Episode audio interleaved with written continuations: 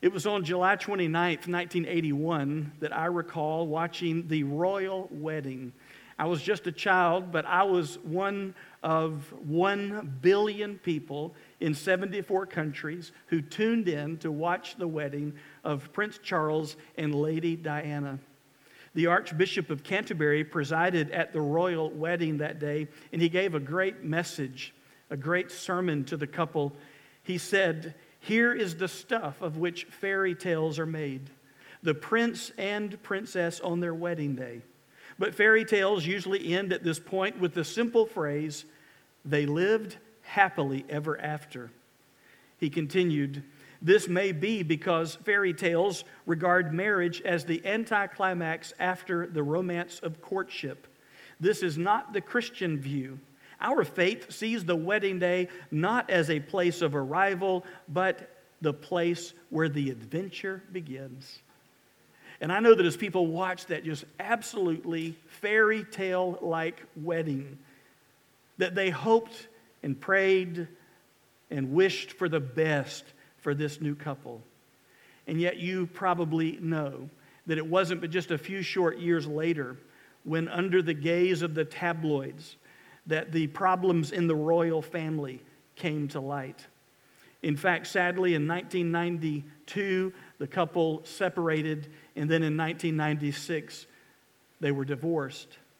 A year after the divorce, still loved by millions of people, Lady Diana, Princess Diana, was killed in a car accident in Paris. They did not live happily ever after. And you know, I think there's a myth that says that there's some point in your life that if you can just reach that point, then you get to live happily ever after. And there will be no more problems and no pain and no struggles, no trials, no tribulations. Maybe for you it's marriage. If I can just get married and marry that person, that person can solve all my problems and life will just be great from here on out. And all the married people say, Oh, me, if, that's, if that's what you think. Maybe for you, that pivotal moment is if I can just get this job or if I can go to this school. After that, everything will be awesome. Maybe for you, it was when I become a Christian, now that I've placed my faith in Jesus Christ as my Lord and Savior, everything is just up and great from here on out. But can I burst the bubble? Can I dispel the myth? No one lives happily ever after in this life. Uh, you say, Well, I got up this morning for that. What a great, encouraging message. But reality crashes in on our best laid plans, our greatest hopes and dreams and ambitions. Sometimes our great plans don't come to fruition, or our dreams don't come true, or our prayers aren't answered because of something we've done or because of something someone else has done, or because we just simply live in a broken world. But it doesn't take long for reality to crash in when you realize I may not get that dream job after all. I may not be able to go to that school I've always aspired to.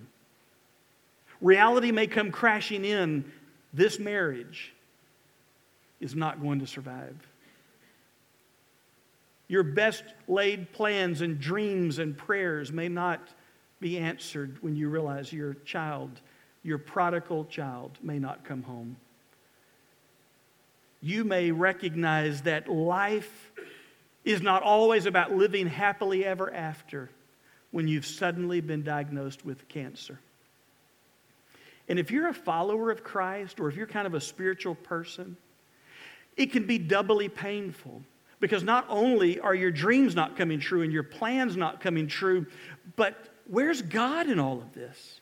It can be doubly disappointing because you say, God's let me down. After all, God owes me this. And, and God promised me this. God owes me this because I've played by the rules and I've prayed and I went to church and I, I gave money and I try to help other people and I'm kind to animals. God owes me this or God promised. God promised you raise up a child in the way he should go, and when he is old, he will not depart from it. But God, I've been waiting for years, and my child hasn't come home to what we taught them. You're not living happily ever after, and you're wondering if you ever will. And at that moment, you can begin to think Has God abandoned me? Is God punishing me? Does God not love me anymore? And you can even become so discouraged that you give up. Why pray?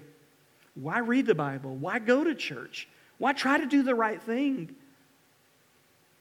When it seems like my dreams are dashed on the rocks of reality, when it seems like my prayers go unanswered, when it seems like my plans fall to pieces. So, in our closing message today in this series, I want to answer this question What do you do when life isn't working out for you? What do you do when life isn't working out for you? David has reached the pinnacle of his career. At the age of 30 years old, he has finally become the king of Israel. And yet, his life was anything but a fairy tale before that and after that moment. We discussed a couple of weeks ago how 20 years into his reign as the king, around the age of 50 years old, David sinned by sleeping with another man's wife. Her name was Bathsheba. And he hid his sin, he tried to cover his sin. And eventually, God confronted him and disciplined him about his sin. And to his credit, David honestly repented of his sin and humbled himself before God and prayed for forgiveness. And God heard his prayer. God forgave him. But through the prophet Nathan, God also said, David, your family will never be the same. Your life will never be the same. You see, David learned a hard lesson that day that we need to learn that you can choose your sin, but you cannot choose the consequences to your sin. And there were consequences. David's family never was the same. Shortly after the Bathsheba episode, as we talked about last Sunday, in a very difficult chapter in David's life, David's, one of David's daughters, named Tamar, was raped by her half brother. His name was Amnon. Amnon was David's oldest son. He was the next in line to the throne of Israel, but he became absolutely obsessed with his half sister to the point where he physically raped her. Tamar who was the full sister of Absalom, was left undefended. David did not comfort her, nor did he confront Amnon for his sin. Now, thankfully, Absalom did comfort Tamar. Absalom was her brother. He brought Tamar into his home, and she lived with him for the rest of her life. And Absalom did not speak to his brother Amnon. From that day forward, two years went by, and he didn't say a word to his brother. But he had vowed in his heart from that day he heard what he had done to Tamar that he would seek justice and he would kill his brother. And that's what happened. Two years goes by, and Absalom comes to David and says, It's sheep shearing time. You know, we're going to bring in a lot of money. This is an exciting time. I'm going to throw a feast in my home. I want you and the brothers to come. David said, Well, it'd be too much trouble if I show up with all my entourage. David says, I'm not going to come. Absalom says, Well, what about the brothers and, and, and especially Amnon? And David thinks, That's odd. You want Amnon to come. You guys haven't been on speaking terms. But sure, Amnon can come. So Absalom throws a party fit for a king. You talk about a feast in the banquet hall like you've never seen before, and the wine flowed freely. And little did Amnon know, but he had conspired with, Absalom had conspired with his servants, that once Amnon was good and drunk, Absalom would give the signal. The servants were to come in. And when he gave the signal, the servants came into the banquet hall and slaughtered Amnon right in front of all the brothers and the guest. The rest of the brothers flee back to Jerusalem, running for their lives, not sure what's going to happen next. Absalom, knowing what he's done, killing the oldest son of the king, his half brother, flees north. Sadly, David again does nothing. Nothing. He fails again as a father. Three years pass by after the slaughter of Amnon. David's now missing his son, Absalom. He wants to see him again. And even though he knows it's not politically popular because the people had turned against Absalom for what he had done to Amnon, he still wants to see his son. So David gets word to his commanding officer, Joab, commander of David's armies. And Joab sends a wise woman to talk to David about going ahead and acting on your impulse to bring Absalom home. So she tells a story. It's a fictitious story, but David doesn't know it's a fictitious story. The woman says, I'm a poor widow. My husband is dead. I only have two sons. And one day they were out in a field and they had an altercation, and there was no one there to stop them. And one of the sons killed the other. And now my only living relative is a fugitive. And the rest of my family wants him dead, but if he's killed, I have no one. I'm a destitute woman. And David says, No, you bring your son home. Don't let your family name die with him. You bring him home. I'll protect you. Do what's right to keep your family name alive. And then she says, That's great advice, King. Why don't you take your own advice? And then David says, Did Joab send you to talk to me about bringing Absalom back? And she says, Yes, he did. So he eventually he invites Absalom back to Jerusalem.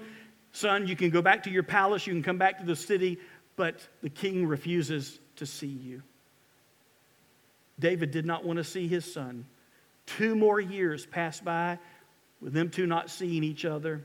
Absalom banished from the presence of the king. Absalom wants to see his dad, so he tries to get word to Joab, the commanding officer, tell David I want to see him, but even Joab refused to talk to Absalom. So eventually, in frustration, Absalom sends his servants over to Joab's farm to burn it to the ground. And that got Joab's attention. Joab says, What are you doing? He said, Well, it's finally nice to talk to you after two years. I've been trying to get a hold of you. You wouldn't return any of my calls, none of my texts. And he says, I want to see my dad. And so Joab goes and he tells David, You need to see your son. He feels like you've rejected him. And so David summons Absalom into the palace. Absalom comes in, falls on his face before David. David rises, greets his son, and kisses his son. It was a symbol I'm restoring you. All is well. But it wasn't. We don't know if David never spoke to Absalom again, but there was a rift between them two now, where Absalom made up his mind the only way forward was for him to overthrow his father and for Absalom to become the king. And for four years, he plotted against his father. This is what he'd do. Every day, he'd go out to the city gate of Jerusalem and he would set up his, his station there. And as people came from all over Israel into the city to meet the king so the king could settle their disputes, Absalom would greet them. Hey, how are you? Where are you from? They would tell him where they're from. Well, what brings you to this capital city? Well, I've got this great problem. Tell me about your problem. They would tell Absalom all their problems, and then Absalom would say, You know, you've got a strong case here. It's, it's sad, though, isn't it, that the king, he doesn't have anybody to settle these kind of matters. You're on your own. The king, I don't know, maybe he's too busy, maybe he doesn't care, but there's nobody that's going to hear your, your complaint. But if I were you, here's what I would do. And then Absalom would give them good advice. And the scriptures say that over four years, Absalom, quote, stole the hearts of the people. Where people became disenchanted with David and infatuated with Absalom, saying, David doesn't care, but he cares. He's a real leader, he's compassionate. He did this for four years, and then at the fourth year, he set his coup into motion. 2 Samuel chapter 15, verse 10. I'll put it on the screen. 2 Samuel 15, verse 10 says, But while he was there, Absalom, while he was there, he sent secret messengers to all the tribes of Israel to stir up a rebellion against the king. As soon as you hear the ram's horn, his message read, you are to say, Absalom has been crowned king in Hebron. He had pre-staged his people in all the major cities and towns of Israel. And when they heard the rampant, the, the, the trumpet sound, they were to say, Absalom is now the king. People just believed what they heard. They didn't have social media, they didn't have newspapers, they didn't have television, of course. They're just believing it. And plus, they liked Absalom. His popularity had risen. 2 Samuel chapter 15, uh, verses 13 and 14. A messenger soon arrived in Jerusalem to tell David, All Israel has joined Absalom in a conspiracy against you.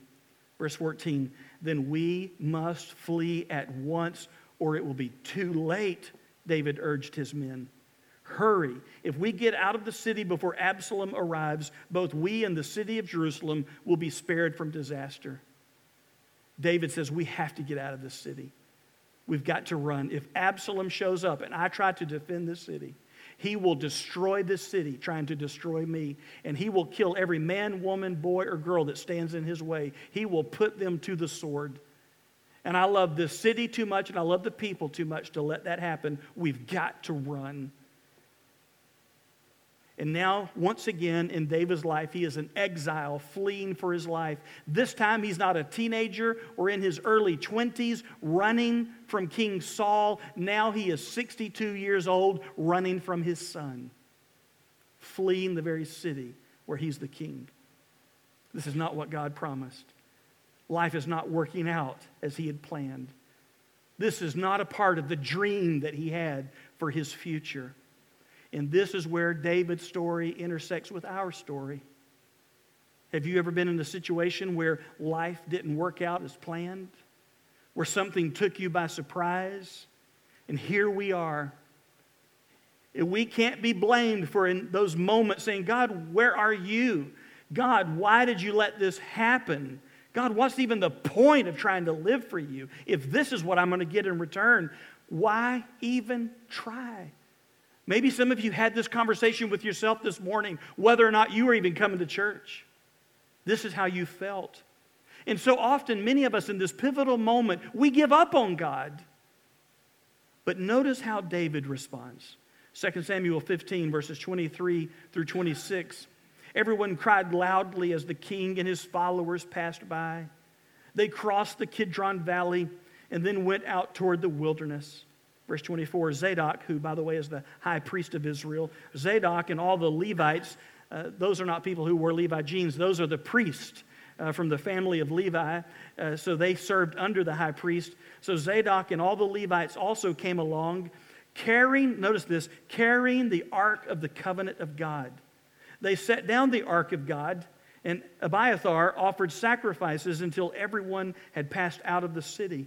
Now, see this picture. The king is dejectedly and hurriedly fleeing the city. The people in his entourage are behind him. The high priest and the Levites are behind him, and they're bringing with them the Ark of the Covenant of God. And in Israel's history, that was that ark placed in the tabernacle or the temple where God would uniquely manifest his presence among his people.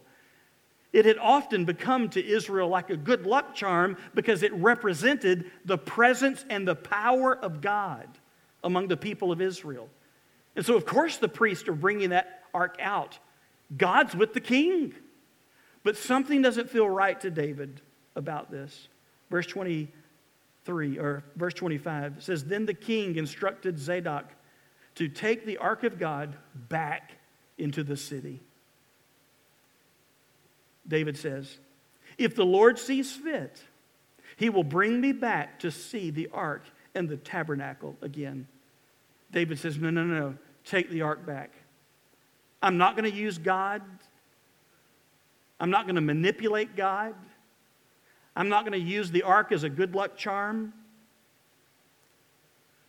If it's God's will, if I find favor, if God is gracious to me, I will see that ark again, and I will see the tabernacle of God again. Verse 26. But if he is through with me, but if God is through with me, then let him do what seems best to him. David is saying, I'm not going to use God, I'm going to trust God. David did not forsake God, even though it appeared God had forsaken him. To everyone looking from the outside in, seeing David the king fleeing and the ark of God staying behind in Jerusalem, evidently God is not with David. But David did not forsake God, even though it appeared God had forsaken him.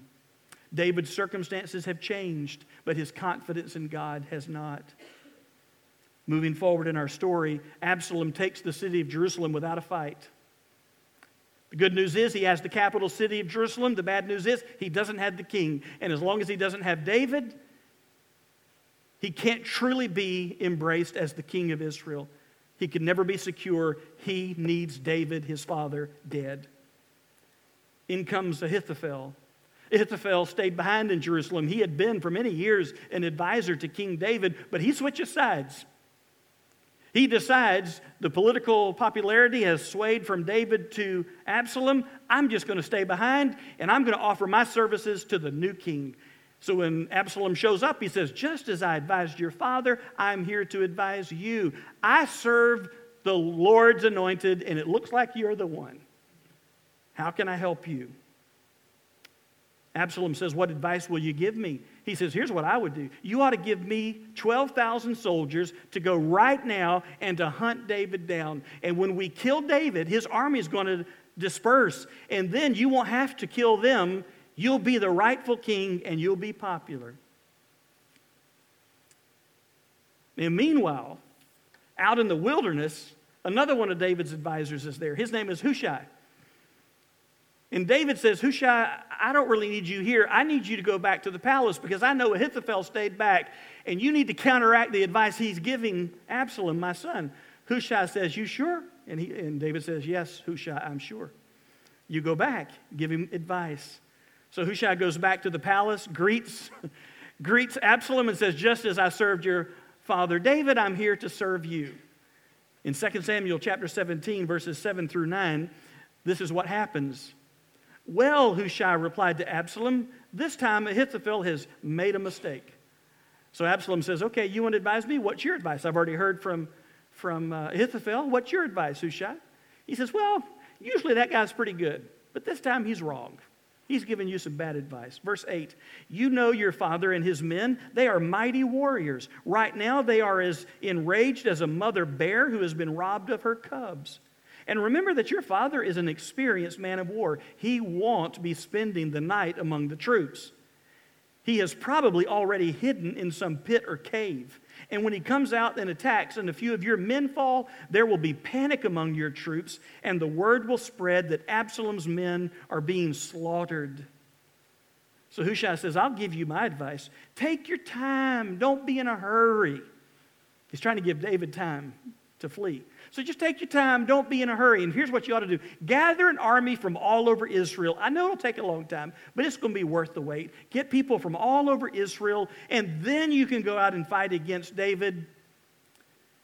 You'll probably kill him pretty soon, but even if he flees and hides in a cave somewhere, you still got a huge army that can help you hunt him down. Just take your time. By the way, we won't read it, but Ahithophel gets so discouraged that his advice wasn't taken and Absalom received Hushai's advice that Ahithophel went home and hung himself, killed himself, took his life. That'll depress you on it. That's in the Bible. You ought to read your Bible once in a while. 2 Samuel 18, verse 5. And the king gave this command to Joab. So, meanwhile, out there in the wilderness, David has found a little town called Mahanaim. And David divided his troops into three groups rather than just one, put three commanding officers over them ready to go out and fight with his men, but the men say, No, you are too valuable. You're the king. We need you alive. You can't go to battle. Let us handle it. And so they agree. We'll take the fight, but you stay back. So David gave this instruction to his commanding officers. The king gave this command to Joab, Abishai, and Ittai For my sake, deal gently with young Absalom.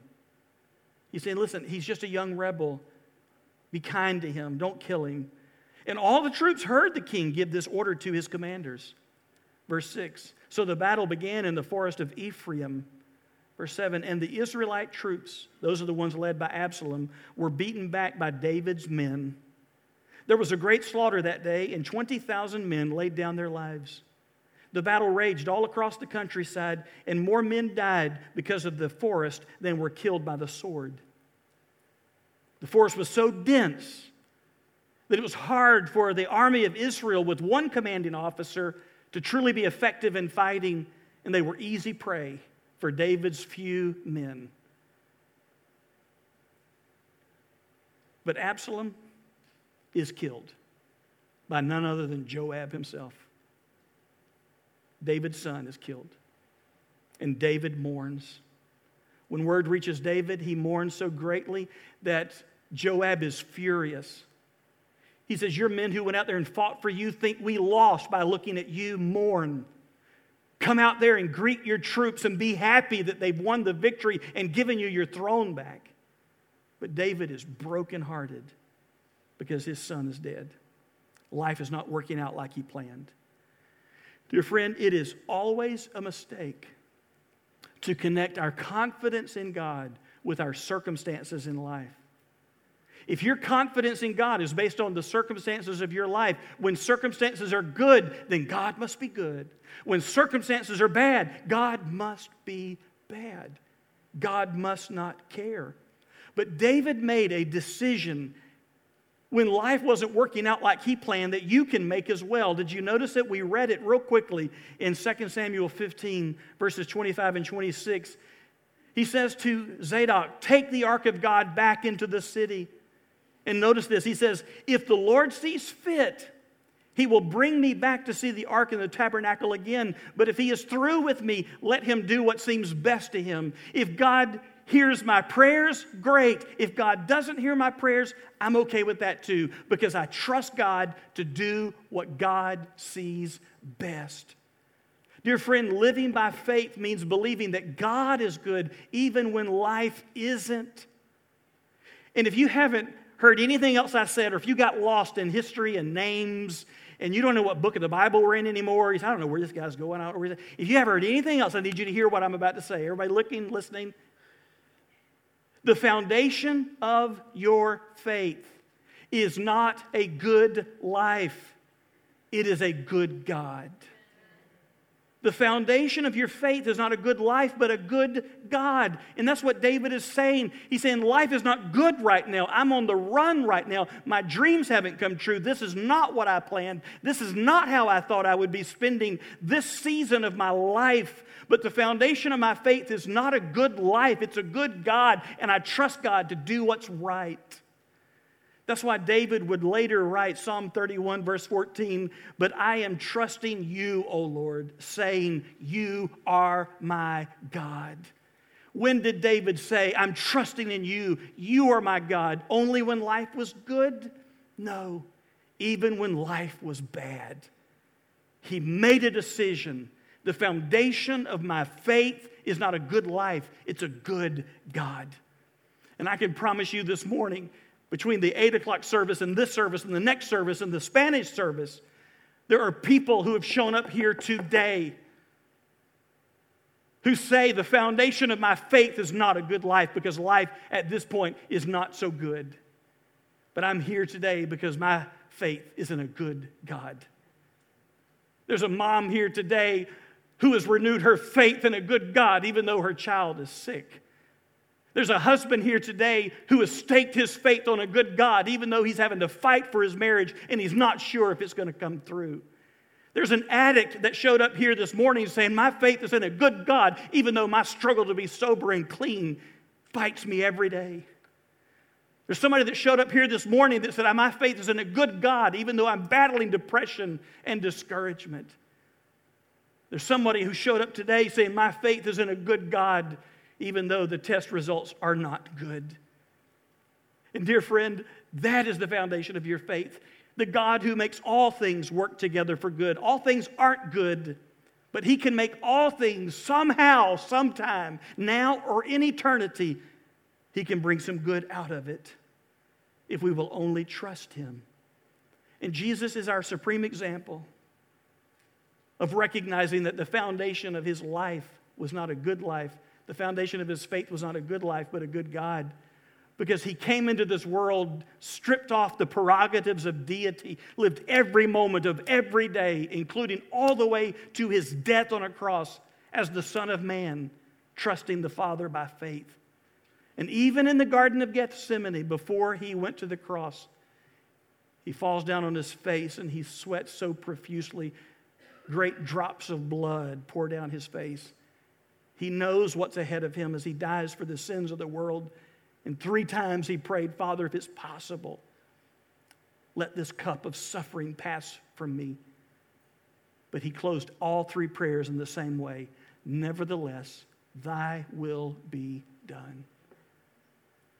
Jesus would say to you this morning who are struggling, the foundation of your faith is not a good life, it's a good God. And you can trust in him. Maybe today you need to say, you know what? I'm going to remind myself when life is not good and I'm ready to give up on God. That God, I'm trusting you. And you are my God, even here, even now, even under these circumstances. Let's pray. Heavenly Father, I know there are some people in this room who need to hear this message. I know I'm one. And I know there's some people that showed up here by faith, not by their feelings, not based on their circumstances, but faith in you. And you are a good God. Our circumstances may not be good, but you are. And we can look to Jesus and see how good you are. That you gave your only Son for us sinners. He died and he was buried, but he rose from the dead to give us the gift of eternal life. And God, we thank you and we praise you for that. And because you've given us the good gift of your Son, we know that you're in charge. And we can remember that after the groaning we may have to go through, there will be glory. After the cross, there's a coronation. After the pain, there are pleasures of eternity. But in the meantime, remind us today that the foundation of our faith is not a good life, but a good God. Today we draw closer to you, God. We thank you and praise you for your love and for your care. Thank you for your compassion. Thank you for your goodness. And God, we thank you that you take us where we are, as we are, and you love us unconditionally. Today we rest in your love. In Christ's name we pray.